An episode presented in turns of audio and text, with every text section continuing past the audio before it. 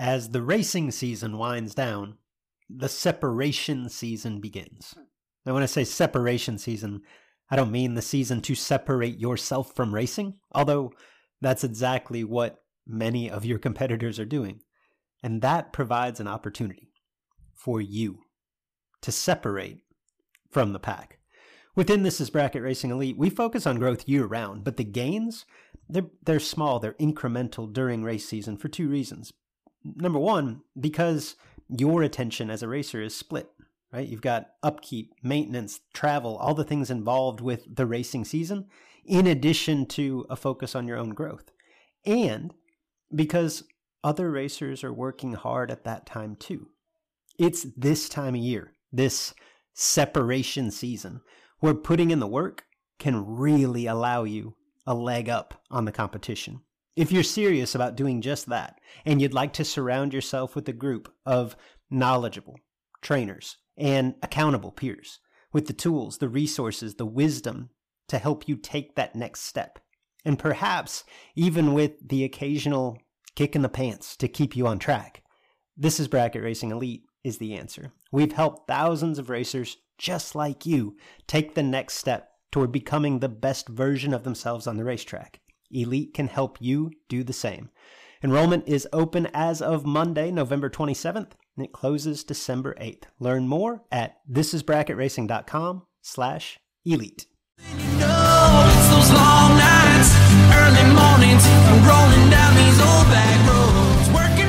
Welcome back, or welcome to the Sportsman Drag Racing Podcast, where we sometimes discuss U.S. Olympic athletes, adult film stars, sportsman drag racing, and hot rod finching.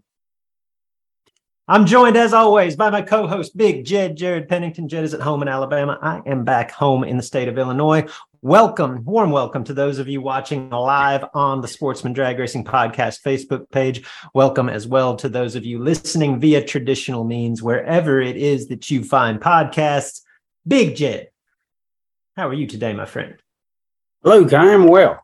I am well. It's a pretty typical Tuesday around here around the house. Uh, just getting in from work and kind of busy day, and um, hadn't really kept up much on uh, social media, but um, just saw a bulletin here recently in the last 20, 30 minutes that, that we'll discuss. That I'm struggling to figure out if it's real or not, but I think it is. So we'll we'll discuss that as part of the show. But for me, um, just gearing up for a, a, cruise to the Bahamas here pretty soon. I leave out Sunday. Going to be gone for a week. I'll be off the show next week, so you're you're going to have to find you a co-host or go solo or whatever you choose to do. I'm sure there's plenty of good options out there, but um, you know, just uh, planning to be gone on a cruise for the first time. It's uh, it's kind of got us a little stressed out because you know once you get on that boat, whatever you forgot, you don't get to you don't just run by a Dollar General or you know. No Walmart's on the way. Yeah, so I don't know. We're we're just stressing a little bit around here, but it's all good. Well, you know, there's there's there's problems. There's first world problems in life, Jed. That's true. That, that sounds like of, of all of the problems that people could have, if we could all take them, throw them in a pile, I venture to guess you'd pick that one right back up. yeah, probably so. I guess there's worse issues to have. So it's all good. You ever been on a cruise? Once. I wasn't a huge fan. I don't know. I, don't. I don't want to. I don't want to diminish it for you. I don't want to. Have you been on a cruise? I blink a little, little late for that, but uh, have you been on a tree? Let's reframe the question. No, this is our first one. So you know, there's a lot of stuff we don't know, and you know, I've heard some of those reports that you just gave. I've heard some, it's unbelievable. So I guess to each his own and we'll figure it out. Yeah, no, I just, um, I don't know. Like, I, I think, I think maybe I'm doing you a favor in in lowering the bar and expectations. When we went, I felt like the expectations were sky high, and I just I got kind of bored, for lack of a better term. Like there's only so much to do on the boat. The places we stopped were awesome, but I'd like to spend like the week there. You know what I mean? Okay, yeah, I, I can see some of that, but um, not a lot of boredom in my life. Um, it's pretty. That doesn't much, sound too bad, does it? I kind of stay on the run, so I'd like to see what it feels like to be bored. just yeah, for- you know, yeah. now that I listen to myself talk, that doesn't sound all that bad at all. For a couple of days, being bored don't sound too bad. Because I will get unbored just as soon as I get back here to the to the Penderosa. Whether intentionally or not. Exactly. Uh, you, you mentioned in the lead in the recent announcement, and I'm I'm with you. I, I guess it wouldn't shock me if this was some massive April Fool's joke in mid July. Don't want this to be real, but it appears to be real. Uh, within an hour of recording this podcast, Atco Dragway has apparently released a statement saying that they are closed for business effective immediately. 63 years in business, Atco Dragway is no more. I guess first off, do you buy it? Is this real? Well, I feel like it is um, because it's getting so much traction. If you're if you're Atco Dragway, seems like you trump this with a with a hey, this is a hoax post, and that gets even more traction. But uh, it is seemingly getting spread all over at least the United States quickly, and haven't seen anything that that um, says otherwise.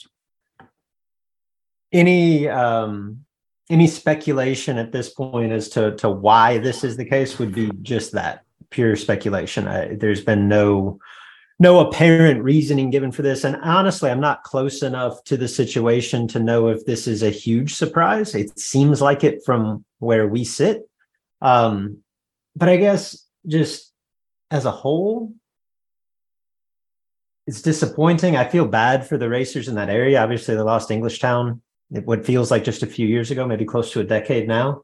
Um, and I, don't, I don't know, Jed. I don't know if it makes this any better, but there's a part of me that if this was my local facility, like I would want some advanced warning. Like I'd, I'd want to say my goodbyes, so to speak. Like this seems very abrupt, and I feel like that. Uh, maybe it's like ripping off a band-aid. Maybe that makes it easier but I think by and large, like um, I think that's some of the initial pushback and hostility that we get for this is it just seems so um, unexpected.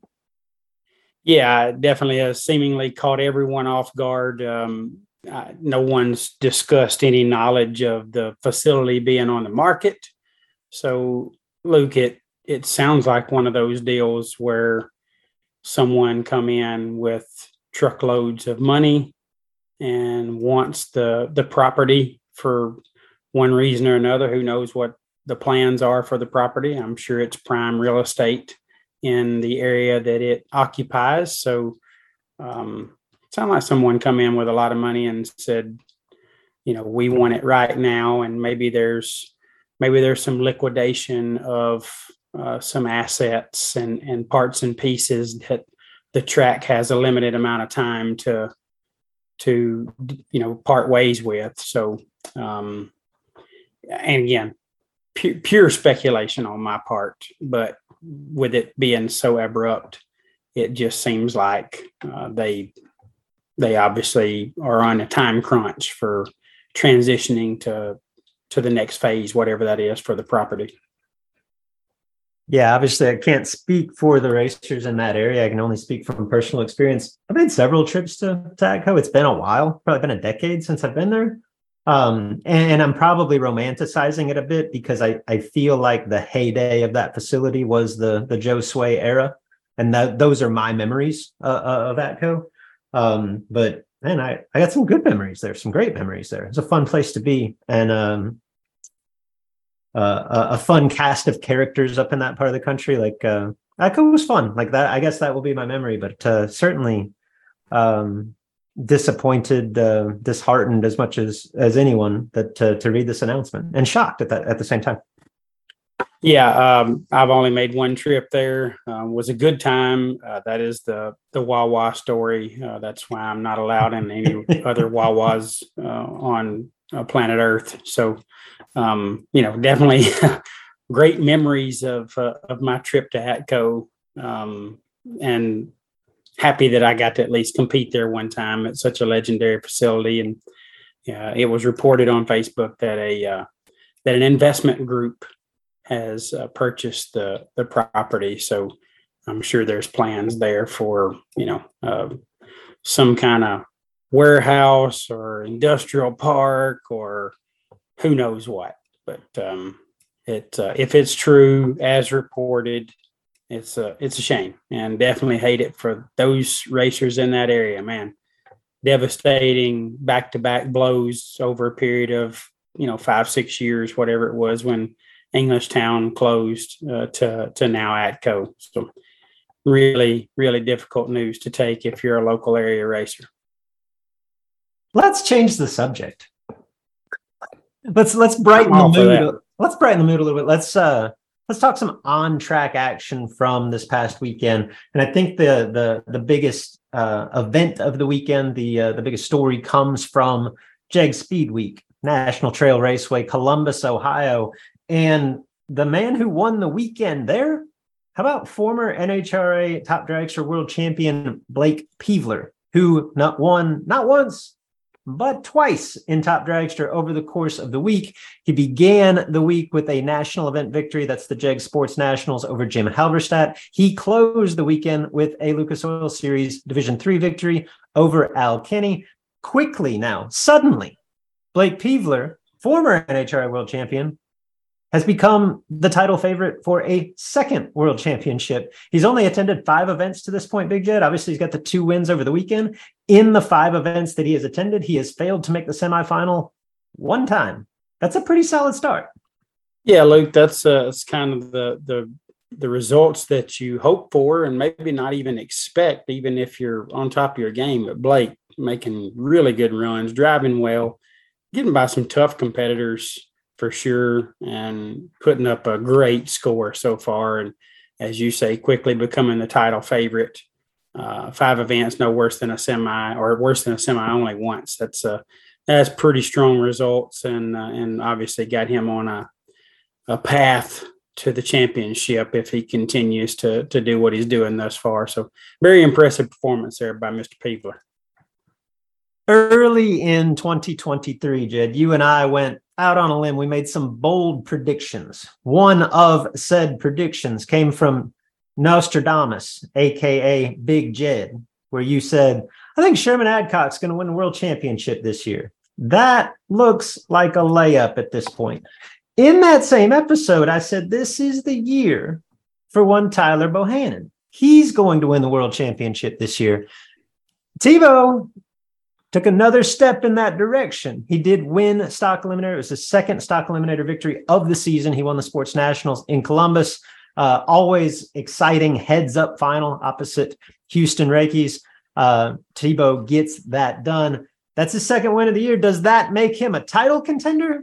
Mm, Probably not, unfortunately, for me and for Tebow.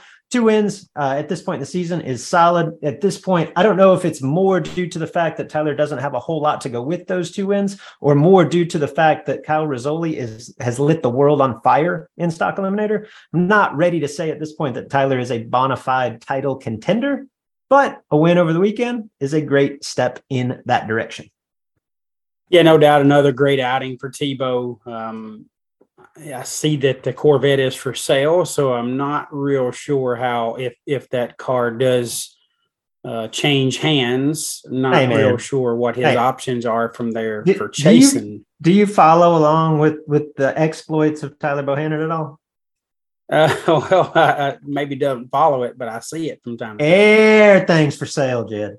Yes, that's true. It's always for sale, but at what price, I guess. So, um, but either way, um, he his his path to a championship has obviously got quite a few hurdles to it with uh, the performance of of uh, Riz. So um, and some others too. There, there's obviously others in between there that are going to be a challenge to get around. But if Tebow keeps uh, putting up final round win lights, anything is possible. I mean, uh, I know Kyle Rizzoli's putting up a great score, but you know the the champion that came out of stock eliminator last year was not someone that we felt like was on that path at this point in the season last year. So Tebow remains hot, wins the right races. Rizzoli goes cold. Anything's possible. To quote the great Kevin Garnett, anything's possible. Steve Eckerd, Big Jed, at Columbus, a track that he is very familiar with. Steve Eckerd shut the door on his Super Comp entry, staged up for the final, and won the Jeg Sports Nationals. The what do you mean, shut the door? Being shut the door. You don't hear that very often in the NHRA 890 category. No, Luke, obviously a very rare feat. It's not attempted very often. And and you know, certainly when it is attempted, that uh, that choice, that weapon of choice is uh, is in the minority for sure. So uh, even putting a door car in Super Comp is uh, rare, and then getting the final round win in that said door car is even more rarer. And Steve Eckerd did something extremely rare and difficult to do. A pretty cool accomplishment for sure. You got that win over the long skinny car of Josh Camplain in Super Gas at the Jeg Sports Nationals, Big Jed. How about my man Jesse Fritz? It was less than a year ago. We were talking about Jesse on a big stage in a junior dragster. Jesse, a young man competing in his first NHRA national event. And as of right now, Jesse Fritz batting a thousand, Big Jed, enters his first national event, wins his first national event, and does so in impressive fashion. Ended up knocking off David Morris in the final round at Columbus. Yeah, our old buddy David Morris uh, went to two final rounds there uh, in both Super Comp and Super Gas. So great accomplishment by David. Really happy to see him get that done um, a, a, guy that's dedicated a lot to racing, as you know, and, and what he's uh, involved in these days with Fuel Factory. But how about Jesse Fritz? I mean, this young man is just getting started, Luke. I mean, he really dominated on the scene in any junior dragster event that he was a part of. He he was always either in the winner circle or you had to get through him to get there. So we knew this kid was going to be great, but batting a thousand, jumping right out there in super gas in a very challenging category and getting the win right off the bat. The future is so bright for Jesse Fritz. Really, uh, really proud of that young man. He's a he's a great young man. Not real good at burnout contests just yet, but in super gas, and I had to bust your chops there, Jesse. Sorry, but in super gas, obviously he is very, very good. So great performance by him. Happy to see that.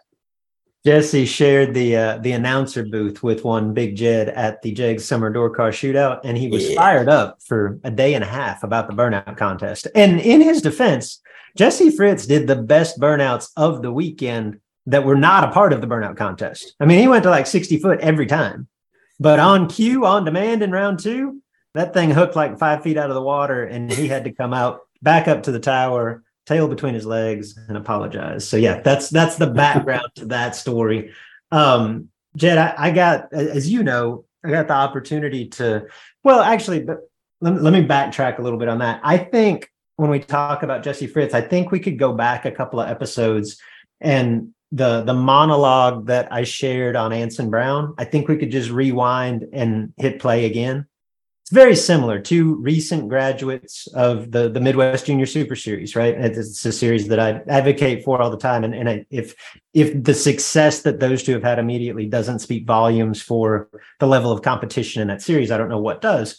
But when Anson won that 50 grander at St. Louis, I basically said, like, look, am I surprised that Anson Brown is having success at this level? No. And I would say the same thing about Jesse Fritz did I expect Anson to go win his first big dollar bracket race? Did I expect Jesse to win his first national event? Like, no, that's insane. That's unheard of. Um, but Jesse specifically, like,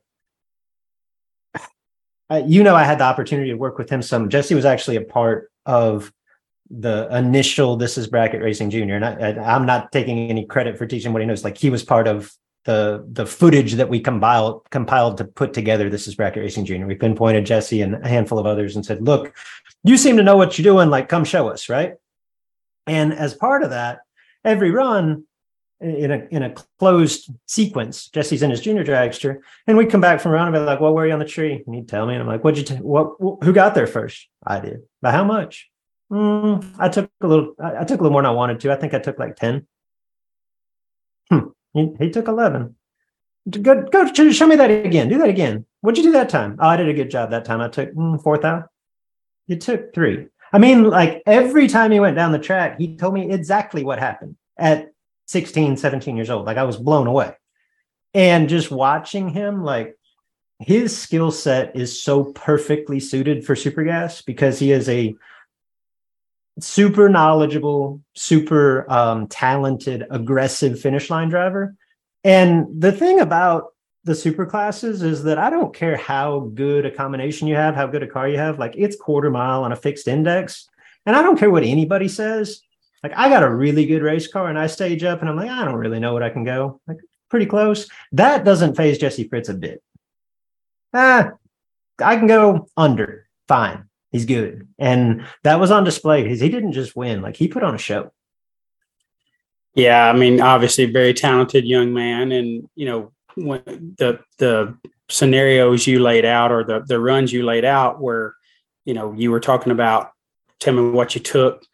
Obviously, seeing that is very important and knowing what you see is very important, but also understanding when you leave, you know, what what happened there? Did you did you have the advantage? Did you did you let go on time? And he recognizes that immediately and is able to to develop his strategy or change it based on that information that he's processing in his mind.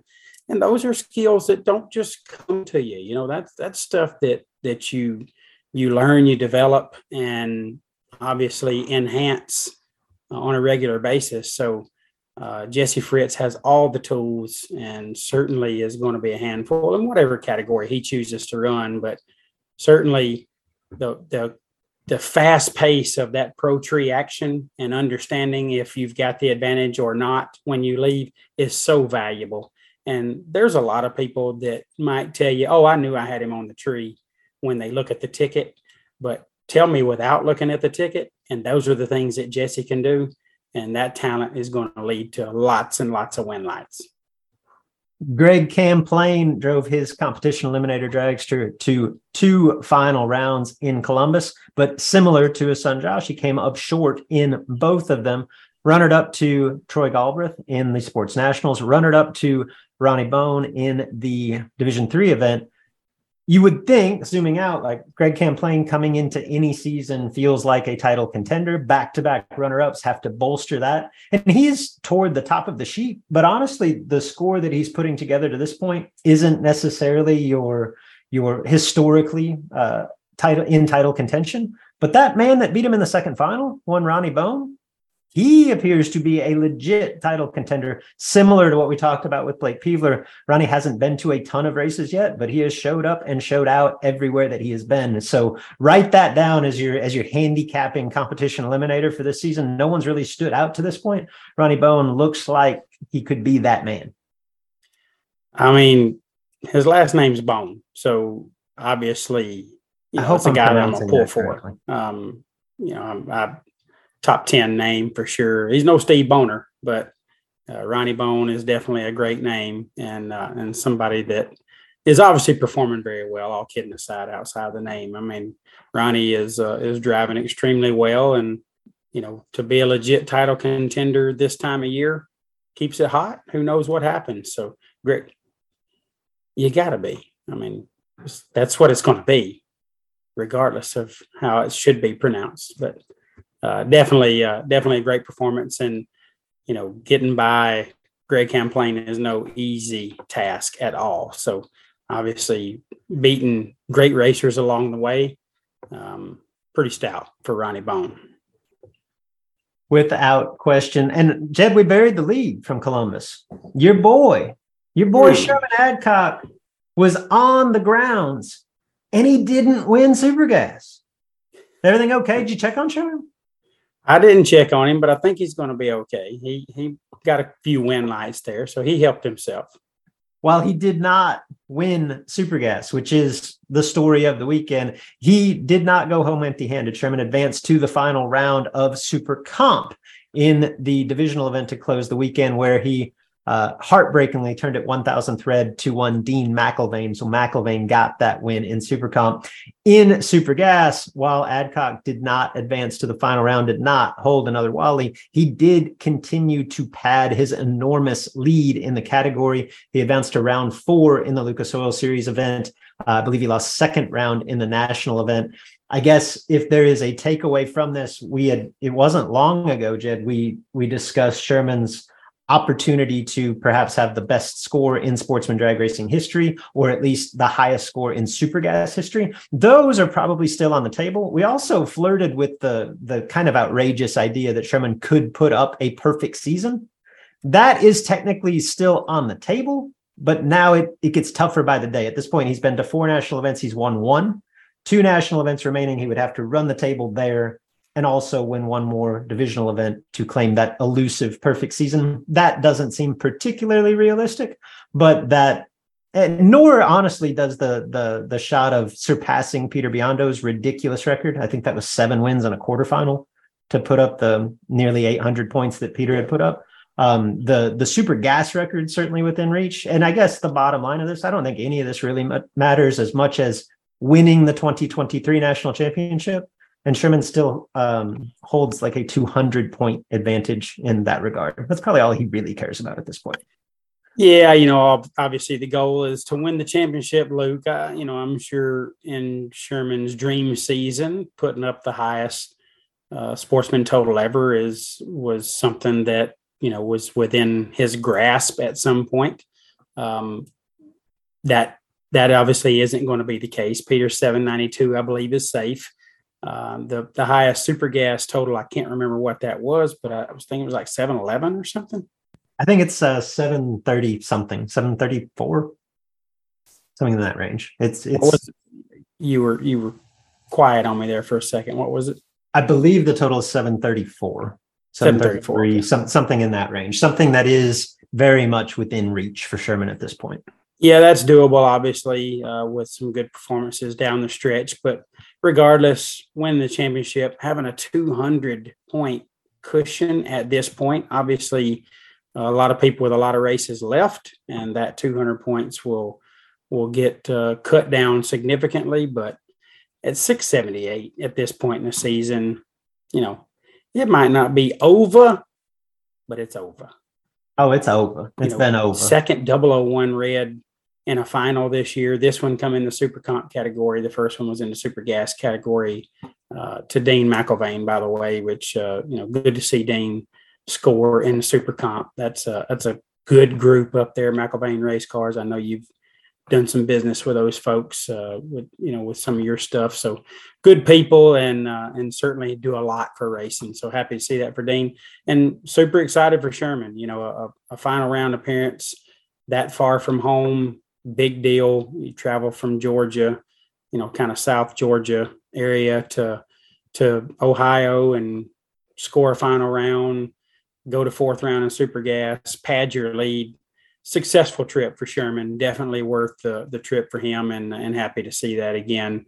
Uh, he has a stranglehold on the super gas world championship, and couldn't happen to a better dude. Jed, I was I was kind of in a hole last weekend. I was doing junior dragster things with my junior dragster friends. We'll talk a little bit about Eastern Conference Finals later in the show, but I wasn't super locked into the final Mile High Nationals from Bandimere Speedway, Denver, Colorado any specific takeaways that you had from the event, from watching along, from following on social media? It looked like an emotional weekend. It looked like more of a celebration than a than a than a grieving process, but uh, definitely definitely diff- a different vibe when you know that you're going to a historic facility for the last time. Yeah, Luke, I uh, definitely did not get to to watch this very closely. I was uh, going on a work trip from Thursday morning till Sunday afternoon in uh, Sandestin, Florida. Uh, lots of interaction with the the group that I was there, the convention I was there with. So, uh, didn't get a chance to watch this very closely, uh, but certainly, um, you know, have seen a lot of people discussing the last one at Bandimere as we know it. Uh, the Bandimere family, I believe, is planning to build another facility uh, in the general area. Uh, obviously, that real estate just became too valuable to hold on to as a drag strip any longer. And, um, you know, you can't blame them for making the move they made, but excited to hear that they have plans to continue down the drag racing path and, and build another facility. Hopefully, it's a premier facility like the Bandimere that we know today, and we can resume racing on this level uh, in the Denver area at some point. But saw a lot of good vibes around the event, Luke. Uh, a lot of people that that traveled there that normally wouldn't make this event just because it was the last one. So uh, I think they sent Bandimere out in style, and uh, certainly happy for everybody that got those final wins. Uh, as you know, the final win at a legendary facility on the NHRA tour, as you you have uh, collected one of those yourself, that's extra special. Yeah, no doubt. Um, I think the most notable, memorable, perhaps the most emotional winner from the weekend was one Josh Herman a friend of ours, Big Jed, he got his first national event victory at the last race at what is not only his home track, but like he's part of the family, right? Josh's wife is one of the Bandimeres. Um, and you could just see, I just saw still photos from the winter circle celebration, and you could just see the emotion all over them. Um, obviously, a lifelong goal for anyone to win that national event, but to do it there on that stage at the last one, given the circumstances, pretty special stuff for your top dragster champion. Definitely special stuff uh, with that tie to the Bandimere family. Um, you know, I know Peeps collected uh, final round win light at the last divisional ever at Bandimere, and now Josh doing it uh, with uh, the national event. Wally got to be super special. Those those will sit in a special place uh, for eternity. So, um, really cool deal for Josh Herman and the, the Bandimere family all around. And by the way, I, I do see our buddy Britt Cummings online here, and uh, and he said really the only thing we need to know is that Clay Millican won Top Fuel, which I did see that. Certainly very cool to see Clay win anytime, but uh, to close the facility with a with a Top Fuel win, uh, you know that's a special one for him as well. He's a he's a guy with sportsman roots, still loves sportsman racing, and Clay even tunes into the show from time to time. So Clay, if you're watching, listening, whatever, bud, congratulations. Uh, super excited for that. That's, a, that's always fun to see you win. That's to Clay. Congrats. To yeah. Clay. Yeah. John Breimer won Big Jed. I think he he retires the Bandimere facility, and I, I think he can lay claim to King.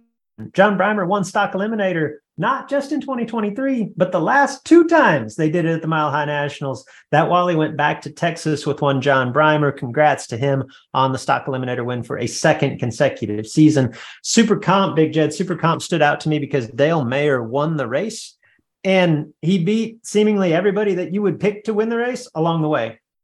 In his wake, Chris Whitfield, Gary Stinnett, and a final round victory over a familiar name, but it's been a few years. How about Luke Schumard driving to the final round, Big Jed? I've never met Luke Schumard in person, but I grew up reading about Luke Schumard. Maybe I was drawn to the name. I don't been involved in racing in several decades, pick right back up where he left off, drives to the final round at the final Mile High Nationals. Again, comes up short, short to one. Dale Mayer, congrats to him. Yeah, that would have been quite a story there for Schumard to collect that final round Wally, but uh, Dale Mayer obviously had different plans. And Mayer went through a gauntlet, you know, running Schumard and Gary Stinnett and Chris Whitfield, which we know uh, is is always a difficult out, regardless of where you are, but especially at altitude. And um, Dale collecting that final Wally from the event and doing it by running such a talented group, at least in the last three rounds. I'm not real sure what he faced prior to that, but that one again will hold a special place on the mantle or in the, the trophy room. And John Breimer, anytime you win back to back stock eliminator any category championships at national events, doesn't matter where it is, but when you win it the previous year and then close the facility with your last one, again, a heck of a performance there by Breimer, and certainly one that uh, that he won't ever, ever, ever forget. And Luke, to wrap that up, uh, in sportsman category. Scott Burton, which is always a, a, difficult out, getting a special win there at Bandimere in the super stock category. No surprise, Scott Burton always a threat to win wherever he is, but closing it down in Denver, a pretty special deal for him, I'm sure.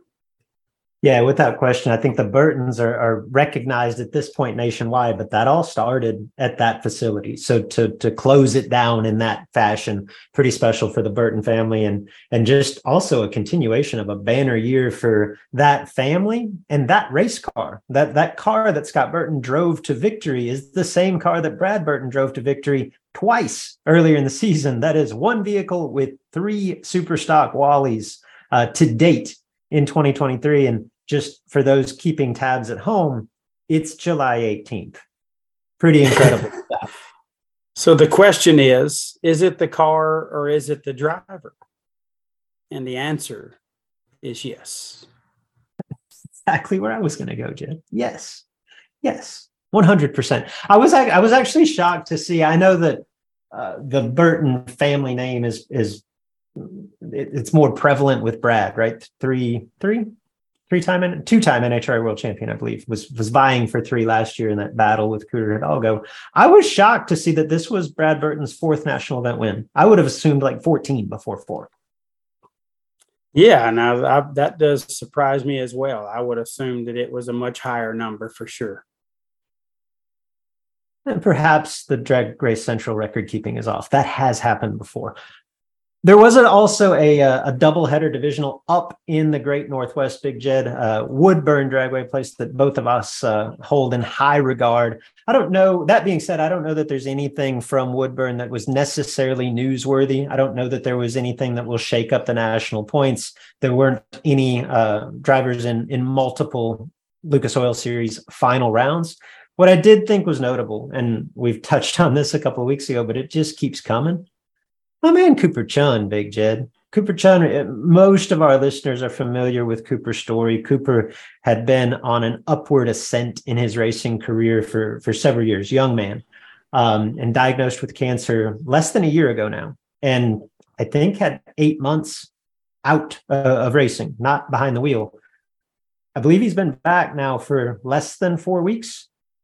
We talked about him winning twice over the July 4th weekend he won twice yet again over the weekend at Woodburn. He didn't win uh, a Wally in Super Comp.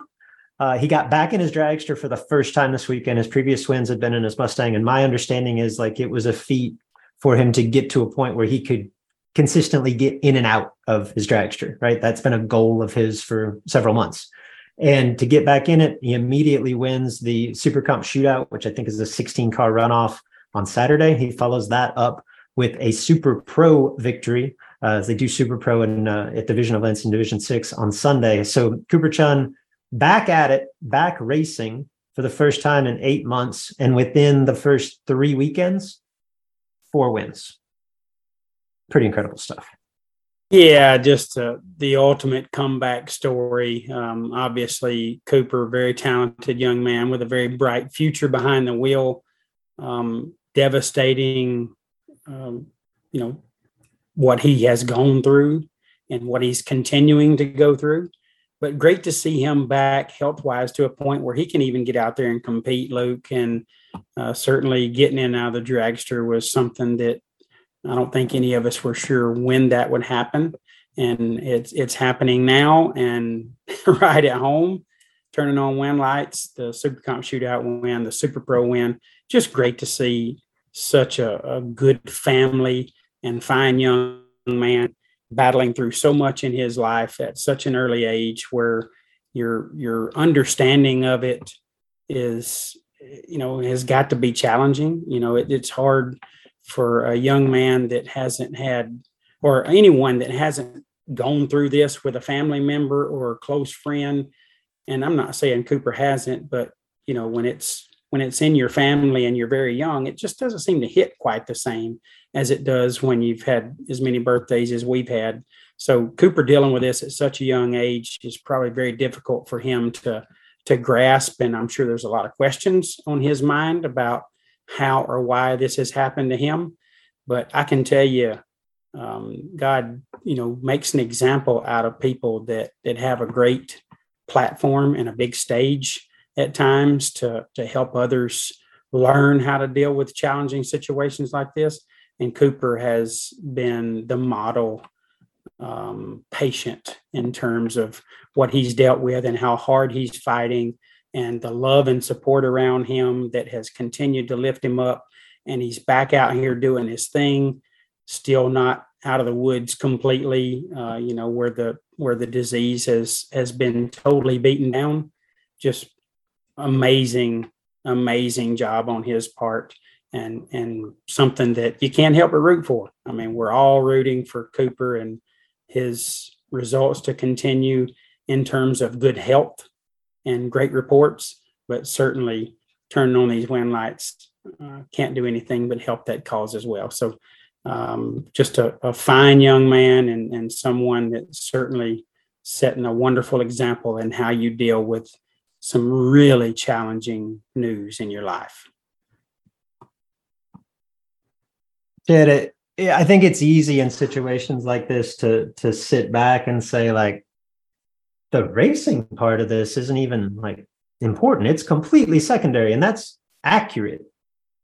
But if you know Cooper Chun, like the racing is the catalyst for his health. Like it is the it's what gets him up in the morning. It's what it's it is it provides the motivation. And so to see him just to get back on the racetrack, like that's a victory in and of itself but to immediately seemingly pick up where he left off and have that success and be rewarded for the work the fight the the the struggle that he's been through yeah it's um i don't know i keep using the words pretty incredible stuff but it is it's um it's it's noteworthy and i don't i don't i don't think it's worth just breezing past and saying eh it's just racing can i turn this into a, a junior dragster podcast Hey, I wouldn't have it any other way because um, it sounded like an, an incredible event at the ECF Luke. It was my first Eastern Conference Finals experience, and Jed, I think we talked about it a little bit last week. I I didn't really know what I was getting into. I didn't really know if I'd like it. 480 wing dingers junior dragsters for like eight days. Yeah, I don't know, man. Wish I did shouts. If I did shouts, I would definitely put wing dingers on the. Put the wing dingers in there. That's a yeah, good one. I might, I might have to shout that out myself. it was fun, Jed. It was really cool. It was a great experience. I'm glad that we did it. Uh, certainly for my son, but also for myself. Like it was, uh, it was really cool. It had. I know I said something similar to this coming back from the Christmas on the Coast event last year. This had very much like this to me had US Nationals vibes. Like it just it was it felt like that level of electricity in the air. You've got the the um prestige of winning, you know, essentially a, a national championship or a, a conference title in this case.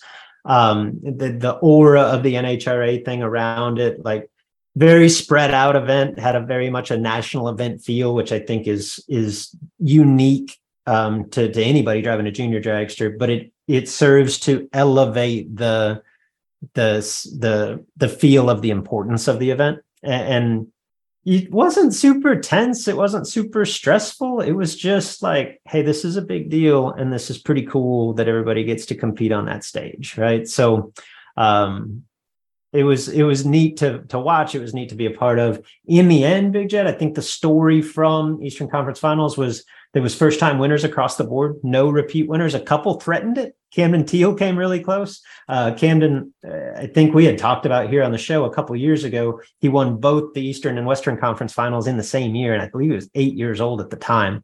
Uh, Camden's 11 now. He did advance to the final round, turned it red beside one Easton Hodge. And Jed, I think that is the story of the weekend. If you will remember, we talked about Easton Hodge last year at this event on the show for, I think it's fair to say, being wrongfully um, disqualified from the event. It's just kind of a bizarre scenario all the way around.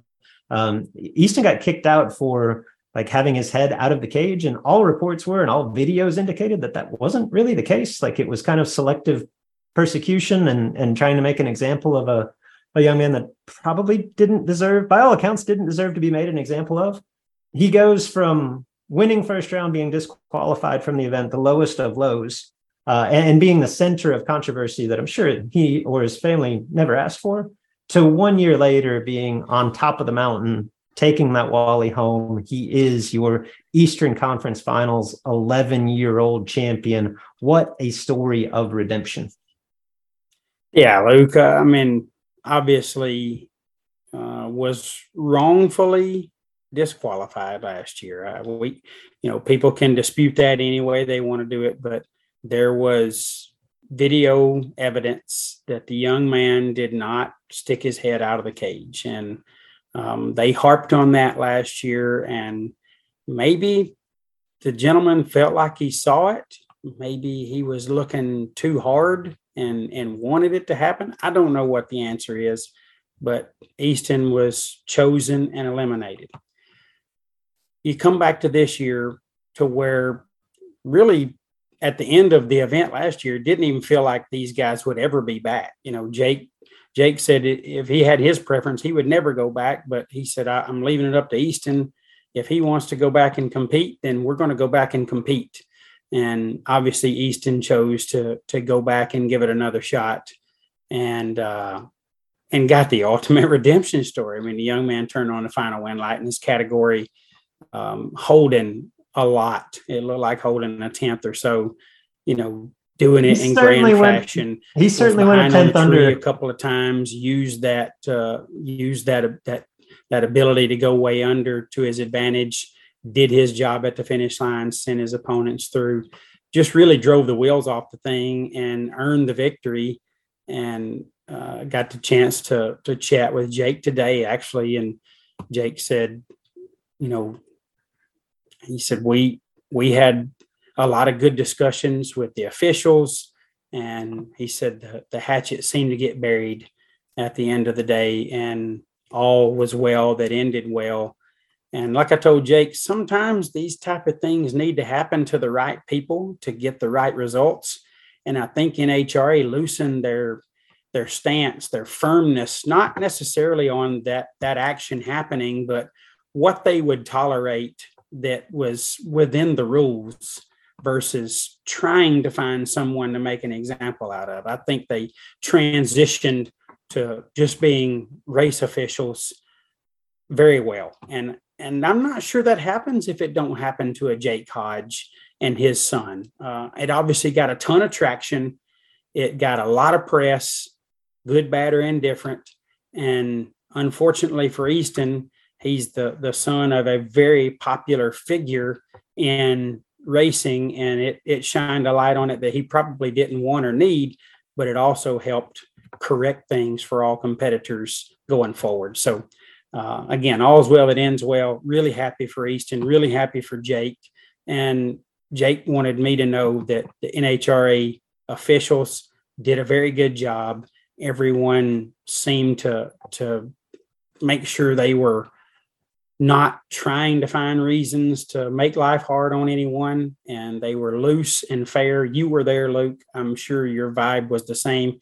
He said the event had a very good vibe and and all is well that again ends well. But uh, he was very happy with the way that that the whole thing played out. Obviously, his son won that pegs the happy meter, but just in terms of the rules and people being held to certain um, standards, he said it was all fair. Because last year, you know, we had to, to deal with the the the electric car that went way too fast and that was supposed to be elimination and they got an opportunity to continue racing because nobody knew what was going to run you know regardless how you feel about all that. It seemed like um, it wasn't it wasn't even and fair for everyone and he said i assure you this year was that. So jake was very happy. Uh, i'm sure all racers were happy with that and great great redemption story. I'm glad you brought this up because coming to the the defense of NHRA is not a particularly popular decision, not, not a particularly popular stance in in what we do. Um, but no, you're right. Like the the vibe from this event a year ago, and obviously I wasn't there. It was highlighted by this situation with with Easton and Jake Hodge. but the vibe from everybody I talked to was, man, it. I, I think Kenny Underwood said it best years ago, but like, man, we were there for five days, and it felt like the cops were after us for five days. You know, I mean, just just waiting for you to do something wrong so that they could kick you out or reprimand you or what have you. And I felt like the officials it's a very fine line to walk specific to junior dragster racing because the the utmost importance for everyone involved is safety, right? And, and and, if there's anything that is that is not 100% safe, then it's it's NHRA's place to step in and make sure that the parents and and the drivers are aware of that. Um, I felt like they walked that line really well and did a good job of, hey, you've got to rein this in without it being just an in your face, like you're you're doing this wrong, you're out, what have you, like. Uh, and it, I just I felt like after last year it, it, seemed like that was a point of emphasis. And from everything that I could see, and obviously everything that you're hearing as well, um, they did a pretty good job of that. So kudos to that staff. That's I actually I had a I had a good conversation with uh, with Cody Savage. There, he's the Division two director, and he's he's in charge of the Eastern Conference Finals. Has been for about a decade. And I watched they do a drivers meeting. Maybe they might do it every morning. I didn't realize it was going on. I kind of walked in on it, and he's fielding questions and it was all I could do not to raise my hand because I'm like, ah, this. I think I could. I think I could bring some levity to this conversation because you're just getting these most off the wall questions from junior dragster parents, and most of them, you know, super defensive about what NHRA is going to do to them, right? You know, given past experiences and things of that nature. And thought, nah, this probably isn't the place to bring this up. But then I was actually able to to speak with Cody one on one later, and I was like, yeah, I had a question for you there. I just didn't know how to how to ask it. And he's like, what's that? I'm like do you volunteer to do this? Like, surely, sure, surely this is like, this is part of your job. Take it or leave it. And he laughed and said, no, I've been here for 10 years. I actually enjoy it. And I, it, that would, that takes a special person to even take on that job. So not, not to say that he or anyone is, is flawless in, in any of their decision making, but, uh, like I said, I think overall they did a good job this week. And, and circling back to Easton Hodge, you had mentioned he went a 10th under against the red light in the final. I'm not 100% sure that that was the strategy throughout, but I did see at least two runs where he was noticeably late. And most junior dragster drivers of, of any age, right? Forget the fact that Easton's 11. Usually, when when junior drivers talk about a drop, like they're down three, four mile an hour. When Easton dropped, Easton got on out of Dodge. It was like down 11 mile an hour to pretty close to the dial. Like it was pretty impressive to watch uh, from from any driver, much less, like I say, won the 11 year old age group. So pretty young kid, pretty pretty good stuff. Yeah, it was real good stuff. Uh, definitely learning from uh, a great driver and his dad, and and got a lot of good racers around him. So Easton has a, a lot of uh, people in his corner, and certainly had some extra motivation there, and to to ultimately get that last win light was really cool. And you mentioned Cody Savage. Luke, I, I, I think um, I'd have to go back and watch the show, but I'm pretty sure I publicly um, um, condemned Cody and his team last year. Uh, so I would like to publicly recognize and congratulate them on uh, on cleaning that up. That was a that was a difficult cleanup to to come back this year and and create the vibe they had, and certainly um, get his team to do maybe not a 180, but you know certainly some type of turnaround on um, so being so aggressive and and eliminating people or disqualifying people uh, or finding reasons to. So good for them. Congratulations to Cody and the entire team there in Division Two because uh, by all accounts from the outside looking in, you guys did an awesome job of of creating the right vibe and the right atmosphere and allowing these kids to be kids, but race within the rules and enjoy themselves, which is what it's all about. And look like everybody did a real good job of that. So they should be commended. Like I mentioned earlier, no repeat winners at the ECF, but a lot of big name winners. Uh, Dexter Gomez probably heads that list. He won the 15 year old class. Dexter, I I got familiar with him just watching online. I watched him. Uh, the, the race didn't end up running to completion. He won it on a practice tree, but it was the the Halloween Spectacular at Montgomery last year. Dexter put on a show, and you just watch. Like I, I've never had an opportunity to meet that kid in person, but he's got this signature. He's got white gloves, and his signature move is just a hand on the cage. you know, like dad's tuning everything, hand on cage, and he just looks so calm, cool, collected, and that reflects in the way that he takes the car down the racetrack. Like I say, I, Dexter Gomez winning was no huge surprise. He won the 15 year old class. Jesse Varner uh, won the 10 year old class. He comes from a long lineage of tremendous drivers, um, big car drivers, and and his and his siblings in the juniors. Uh, Easton Hodge, we talked about the redemption story winning the 11 year old class. Logan Grayson, another big name, uh, won a won a big name battle in the final round of the 16, 17 year old class, which it feels like again that was my first uh, ECF experience, but the 16, 17 year old class seems to hold a little bit extra weight just because in a lot of cases it's their last last opportunity at this. So Logan getting that win over one uh, Hunter Davis, two tremendous junior dragster drivers with uh, incredible careers. It went down the way you thought it would. Logan Grayson gets that win by just three thousandths of a second, both put up solid runs. And then uh, continuing down the list of big name winners, Dylan McNichol um, won the 13 year old category. He was runner up at this event in 2021. If you're familiar at all with drag champ, like you're familiar with the name Dylan McNichol, whether it's uh, junior street, junior dragster down in the Florida area, McNichol's a big, big name there. Other winners from Bristol, Connor Boyd, this is Bracket Racing Junior member Connor Boyd won the six to nine year old category. Uh, he was a deserving champion. He made really solid runs throughout. I think he was 40 and two above in the final, which in 1190 junior dragster, you lay down like 60 ish total. That's going to win a whole lot more than it loses. Uh, I think he was 004 the round before. That's kind of really strong. Joey Torsia wins the 12 year old class. June Jude Kersnason wins the 14 year old class. Jude's win was over one Hope Capley, who was another one going for um, a second Eastern Conference Finals championship. She won it way back in 2016. So this is the 14 year old class. So Hope was just what seven when she won her last one, uh, came one round short of duplicating that feat. Uh, strong list of winners there, Luke. And and as you mentioned, Dexter Gomez just continues to do very impressive things behind the wheel uh, 15 years old. Expect to see Dexter continue on in the big cars um, before aging out of juniors and probably playing some double duty there. But Dexter's going to be a handful for quite some time. The Varner family got to be super proud of, of young Jesse. The Varner family puts a lot into racing.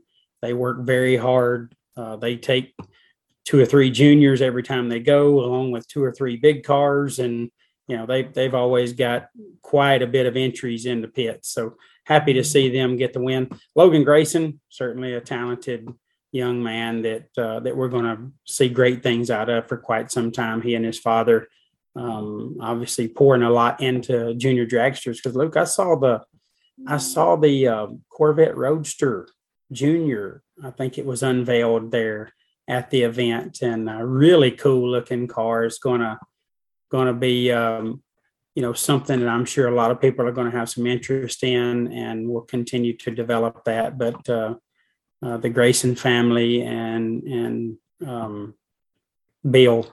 Um, why, why does the name escape me? I, I, mean, I know Bill well. We we text, but Herman, Bill Herman. Yes, Bill Herman. I'm sorry, Bill. Um, but uh, Bill Herman and the Grayson family developing that junior dragster uh, body uh, for the Corvette Roadster, and uh, that thing's going to get a lot of traction. Um, as you talked about Dylan McNichol, um, you don't have to look very far to see Dylan get big win lights in junior dragster racing. Connor Boyd going to be a going to be a handful for many years. He, lays down the best six to nine runs out there. I mean, this kid is very, very talented. Not very familiar with Joey Torsia or Jude Kersnason, but um, huge accomplishments for both of those racers. Jude, obviously, hey Jude, top ten name. Uh, Kersnason kind of takes that away a little bit because that one's hard to say. So that wouldn't be top 10. But if your first name's Jude, you're going to get a top tenner out there. So happy for all these kids. Great event. Uh, certainly some great winners and some great redemption stories. And Luke, I know uh, I know you were super proud of, of Gary um, he he did well, um, competed well in his class. Obviously, didn't end up with uh, with the final round win there in the big show, but I think represented himself very well on the racetrack. And uh, you had a lot of interaction with the the this is bracket racing junior kids that are involved in your program, as well as I got to see interviews with you know Jack and a lot of other kids. So looked like you guys had a blast, and, mm-hmm. and Gary raced well in his first one. So um, I'm sure you guys are scheduling a return for the following year, and uh, look forward to seeing how that ends up. But, uh, but certainly, you know, again from the outside looking in, it looked like a great time for the Bogacki family. It was that. It was that. And to your point, it'll be difficult not to go back. Um, but yes, it was uh, it was cool all the way around. Was super proud of, uh, my little man. That's uh, yeah, that's it's. I'll just say it's the best he's ever driven a race car. It was neat to see two years of discussion and it all just kind of come together on the biggest stage. Um, and he made a mistake when he lost, but uh, I'll live with that, right? And and and he will too. He probably he probably should have been in the final alongside Connor Boyd. Uh, back the finish line at five for the bite of the final, but the way that he got there was, like I said, best he's ever driven a race car. So that was cool. And that also, Jed, it gave us the opportunity to just stick around and watch the end. And I feel like it got um, heightened just a little bit because shortly after Gary was eliminated, there was a weather delay. It rained. We were probably down for about two hours that really just set the stage for the semis and the finals. And, and I think heightened the anticipation and maybe the anxiety among all the competitors remaining in at that point, took the thing to even another level. But the starting line for the finals and that scene, I mean, there's everybody that was at the racetrack was on the starting line. There's probably two, 300 people down there. And the emotion from the parents, the onlookers, the families, like it's pretty, I, yeah, watching watching Connor Boyd win the six to nine year old class and and you know having a relationship of some sort with his father and just seeing his father's reaction, it made me tear up, Big Jed. I could not imagine if that was my kid. You know what I mean? It, it, it choked me up a little bit. It's it's a big deal. It's um like I say, Indy. I don't know if it's fair to compare anything to Indy, but it is definitely the junior dragster version of Indy. Pretty cool stuff. We started the show, Jed, talking about racetracks and and and race promoters with the the news coming down from look, look before we transition to this I, I got to mention you said the rain delay last two hours which hard to believe it rains in bristol. I i, I hadn't seen that very yeah that never happens. Mm-hmm. over my 17 years there. The scene in the lower hospitality area oh. in the overnight rain that came was something i've seen before but I, I don't think I've seen it with race cars or trucks or trailers or, or motorhomes involved. Let, let me just put this into perspective. It was this was Friday morning. It had rained overnight Thursday night. I slept through. I am no rain. Okay. And we're parked down behind the tower. So overlooking the area that that you're talking about. Obviously, we weren't in the middle of that. And I had gotten up early. Gary's class is the first thing out, and I wanted to monkey with some stuff on his car. So it's about 6:30. I, I come staggering out of the motorhome. And I look down to that area because it's it's right. I, I, just looked to my left when I opened the motorhome door. And I thought, oh man, it, it rained more than I thought it did last night. There was some standing water down by the creek, but I could see the pavement in that area right? Didn't think anything of it. Close the motorhome door, go up in the trailer, worked on a junior dragster for 45 minutes. I came out and the water is three feet deep in that whole area. It rose that quickly, like 45 minutes from seeing the concrete to it's up over the floors of trailers. It was the wildest thing I've ever seen. I've never been a part of a flood. That happens so quickly. It's really scary. Yeah, we've all heard the the saying, "Good Lord willing, and the creek don't rise." Well, the creek rose in Bristol. Uh, definitely, I think caught a lot of people off guard because obviously it rained quite a bit, but did not cause the immediate flooding in that pit area. But it certainly caused it after the creek rose uh, down there in that part of the the pits, and that's a that's part of the pits we've seen flood many times, but it typically I think does it after a hard rain that, that just sits there and and puts more in the area than it can hold. But this was certainly the creek rising over a period of about an hour or two after the rain came. So uh, pretty pretty odd scene for a racetrack and definitely one that uh, I think caused its share of damage to to some equipment, um, you know, motorhomes and trailers and such. I hate to see that, but uh, certainly one of those things that'll be another memory from the event. Yeah, the uh, and the the wildest thing about it too was by two o'clock that afternoon you could see the pavement again. Like it, it came and it went, and just I, I like I say, never been a part of a flood. It it it caught everybody off, uh, off guard, but uh, it was was wild. One of the wildest things I've seen.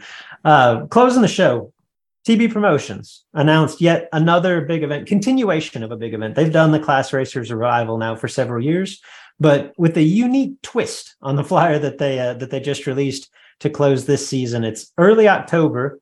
It's on a Tuesday, Big Jed, which you wouldn't normally think is a tremendous date, but it's the happens to be the Tuesday between the NHRA national event in St. Louis and the following weekend's double divisional event at the same facility. Tuesday, TB Promotions gang sneaks in there with the Class Racer Revival highlighted by $10,000 to win Stock Eliminator, $10,000 to win Super Stock Eliminator, $10,000 to win Competition Eliminator, plus 10 grand to win Super Comp, 10 grand to win Super Gas, $5,000 to win both Top Dragster and Top Sportsman. This is something that I don't know if, yeah, I, I think it's fair to say hasn't been done. Certainly hasn't been particularly successful. Those have attempted to kind of replicate the NHRA model but with a big dollar bracket racing format. We've said for several years, like this class racer revival thing, this should work, right? And it's been it's had moderate success, enough to keep doing it. But it seems like the it's a more of a long play than it is an immediate uh, windfall for the TB promotions team. This year they include Super Comp, Super Gas, Top Dragster, Top Sportsman for the first time. I hope this works, Jed. I love this type of racing. I would love to see better payouts. I would love to see a more racer friendly approach than, quite frankly, than NHRA's approach. And I just, if this is ever going to work, this is the perfect date. Most of these racers are going to be there anyway. There's not a Wally involved, but come and support this. It's going to be awesome. I can't wait. Big Jed, what it's what's your takeaway from this event, the the heightened stature and purse of it, even from years past, and then specifically the date and the location? Luke, I think it's another huge get for the TB promotions crew. Um, you know, brilliant idea, as you said, to to land between those events. I'm sure it was not an easy sale to the St. Louis uh, higher ups that we want to bring in a major. This is a major event, and we want to make that happen in between these two races where I'm sure your staff would prefer to be winding down or maybe doing their regular day job or there might be things that you have to get set up you know taken down from the national event set up for the division whatever. I'm sure there's work to do and we're going to throw in the the big purse event for these uh, sportsman categories i'm sure they had to sell that a little bit to st louis as well so a huge get for TB promotions. Really good idea. And Luke, you mentioned there won't be a Wally.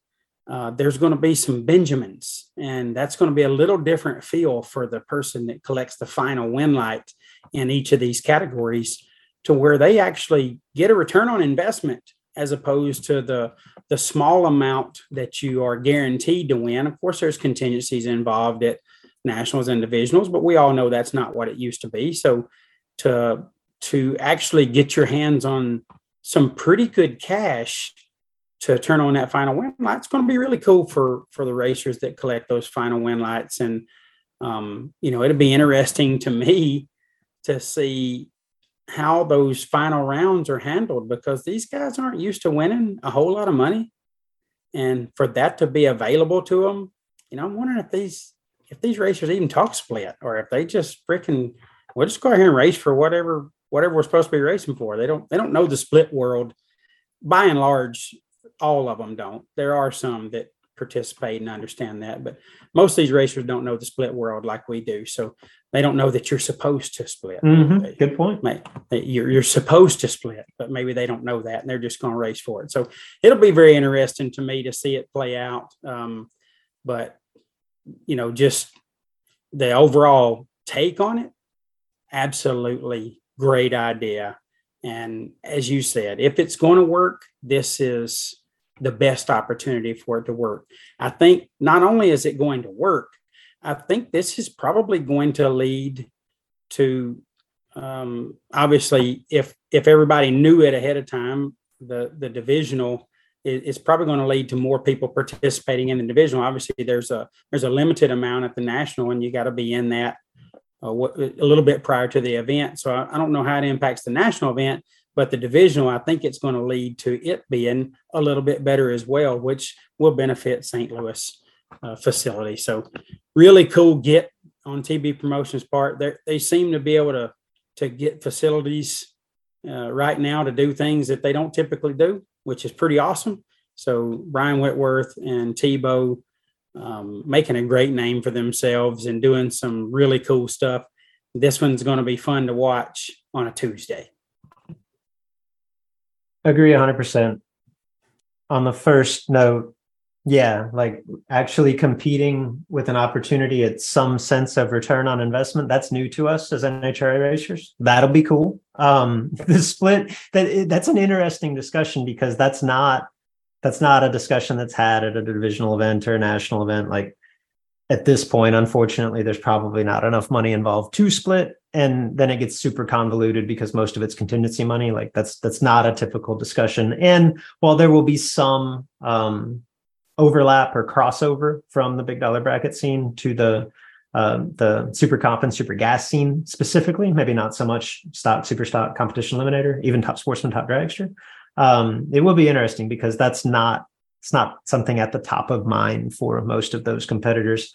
Let's just let's just play a little. Let's do a little role play scenario, Big Jed, because I, I think while I agree this is a difficult sell on behalf of Brian Whitworth and, and Tyler Bohannon, I do think there's one obvious point that you're missing. So I'll be I'll be the TB promotions team. You be the the uh, worldwide technology raceway staff. Hey, hey, hey guys. Uh, so I want to have a race. Uh, two days removed from your national event. What do you think? Oh, guys, you got to be kidding! There's a double divisional coming up right behind that. This place is going to be a nut house. You know, we're we're going to be busy. We've got a lot to do. I don't think that's going to be a real good idea. Yeah, what I'm going to need to do is I'm going to need you to get your staff in there for about mm, probably 14, 16 hours on that day off. And just come in there on, on Tuesday and work. That we can do that, right? Uh, it's doubtful. Uh, these guys have day jobs. It's all we can do to get them here for back-to-back events. Uh, you know, it, I appreciate the idea, guys, but I don't think it's going to work. Okay. Well, what's? I mean, just out of curiosity, what's your typical track rental? It's going to be about fifteen thousand a day. Okay. How, uh, just quick question. How else are you going to make that kind of money on a Tuesday? Uh, you know, I'm not real sure we were planning to make money on a Tuesday. So that's a good idea. I'm not, you know, maybe, maybe this is something that we could talk about. Yeah. I, of the 52 Tuesdays that your facility sits vacant throughout the year, how many opportunities do you have to rent out the track on Tuesday? I'm calling you to rent out the track on a Tuesday. I think that's how the conversation yeah. went. Some some something like that. That's a good take on it, Luke. I think that's uh, probably helped them to to this decision for sure. Um, so not a lot of opportunities to make money on a Tuesday, but this is one, and you don't have to herd cars in or out. Uh, they're already going to be there for the most part. No, that's a good point as well. Uh, and, and, yeah, I I don't know. I think the majority of racers uh, are, are traveling into that. It's only really two days off, so to speak. I don't think the majority of racers go back home, assuming that they traveled for a long way. So I, I think it should work. It should get clientele that wouldn't normally support an event like this to support an event like this. Like say, if it's ever going to work, this is the perfect storm. It's brilliant. Kudos to uh, to Brian and Tyler. Uh, I'll be there to support it. I hope it works. I'd love to see more races of this nature. Yeah, definitely hope it works, and uh, and I think we'd all love to see this for for those categories, and um, can't wait to see how it all works out and and who ends up with the final round wins. Um, Luke Steve Logan is online and mentioned that uh, there were almost 700 cars there last year at the double divisional. Yeah, so, there was no show. I was gonna I was gonna weigh in with that. That even no makes it more of, uh, participants last year. So if we're gonna sweeten the pot even more, um, yeah, I think it was it was this event last year we talked about. They parked cars on the left hand side of the racetrack, and I didn't know that that was a thing, right? And there were not just two, like there was like 80 cars over there. So yeah. Yeah. Yeah, makes the idea more gooder for sure. So good luck to TB Promotions and all the the um, sportsman category racers that'll be participating. It'll be fun to watch it. Um, you know, start to finish. Um, Luke, before we wrap the show up, and it's time to do that, apparently during the EV discussion uh, last week, I must have started down a path that indicated that that I thought there was cheating going on with the electric vehicle cars because okay. I mentioned I, that I did not get this impression, but well, thank you, thank you. And this was not discussed prior. Uh, I wanted to I wanted to give you kind of the surprise factor with that, so you could give me your take.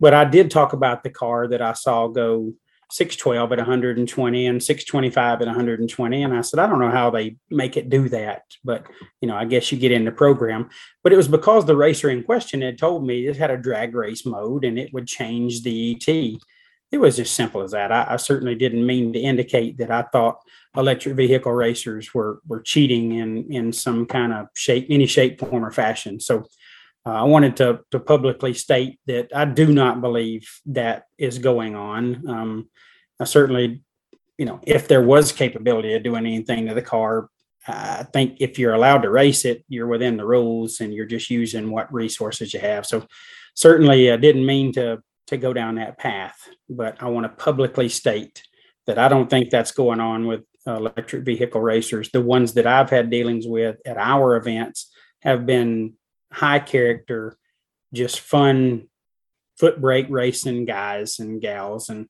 certainly um, don't know what all of them are doing, but I know the ones that I've interacted with are, are straight up.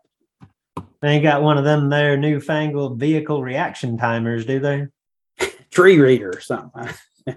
no, none of that's going on. You seen this floating around on Facebook? Like we had delay box testers like 30 years ago. I don't. Yes. Yeah. Anyway. Yeah. Everybody so, got to get something to get worked up about. Well, you know, I don't know. Uh, I don't know what I said. I watched it, but I don't know how I said it that that it got received wrong. But certainly don't think that's going on. So I'm glad we were able to clear the air there. That wraps up this version of the Sportsman Drag Racing podcast with Luke and Jed. If there's something that you want to talk about or um, discuss about this show or a, show that you'd like to see or hear about, there's a place to do that. It's right here where you're watching. If you're watching tonight live on the Sportsman Drag Racing Podcast Facebook page. You can uh, post that right here on the page. What's up, George Ashton Jr.? Thank you for that. Um, you can uh, you can post that right here on the page, or you can uh, send that private message, and producer Mark will snag it up and let us know what you had to say. So, Luke, I've seen you go to the notepad a time or two. Um, don't know if Wing Dingers made it. I hope they did. But what's them shouts look like this week? Shouts to Wing Dingers. Shouts to more gooder and more rarer. Shouts to Cody Savage and you, Big Jed, walking it back just a little bit. Shouts to Hey Jude. Shouts to the Creek. It rose. Shouts to making money on a Tuesday. Oh yeah. I mean, that's putting the fat back in Fat Tuesday, baby. When you when you pad those pockets, that's what I'm talking about. Let's hope so. Tuesday's not gone. And we have Tuesdays with Morrie. What else happened on a Tuesday? Somebody, some uh, no, not just somebody. Like five people go win ten grand on a Tuesday in a few months. Yeah, Sportsman Drag Race. Sportsman Drag Racing podcast is live most Tuesdays, and going Good point. racing YouTube channel shows on Tuesdays. Tuesdays are great, and Tuesdays are not Mondays anymore, so that makes them even more gooder. Even more gooder, and slightly more rarer. yeah. Guys, uh, Luke and I are both active on the Twitter uh, if you'd like to tweet, tweet at us. We don't, we don't get much tweet, Twitter interaction with you anymore. So tweet at us. Luke is at Luke Bogacki, B O G A C K I. I am at JP11X. We'd love to hear from you anytime and all the time. Thank you for watching. If you're watching tonight, if this is Friday and you only got to listen, thank you for listening. We appreciate you tuning in. Any way you're getting this information or getting the show, we're glad you're getting it. We will uh, we'll talk to you or we won't talk to you. I'll be off next week. Um, I would like to go live from the Bahamas, but I don't know if my internet package on the cruise is going to allow that. If it will, I'm going to chime in somehow, some way. If not, I'll catch you the following week. Luke will be here, maybe with a co-host, maybe not. we don't really plan that till about 24 hours prior to the show. He'll I may or may that. not come up with something. No promises. he'll, he'll figure all that out sometime next week. Either way, Luke and or I look forward to talking to you again real soon about more sportsman drag racing. Have a great night, everybody.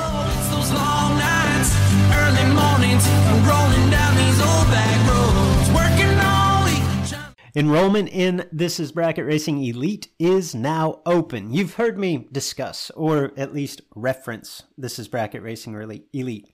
It is the premier offering of our website, thisisbracketracing.com. Elite is a membership community designed specifically to help you get from where you are today as a racer to who you want to be as a racer led by knowledgeable professionals. Justin Lamb and myself are longtime instructors, and we bring in a host of guests, racers that you know, racers that you respect, led by knowledgeable instructors and surrounded by supportive peers that are ultimately striving for the same goal in their own unique way.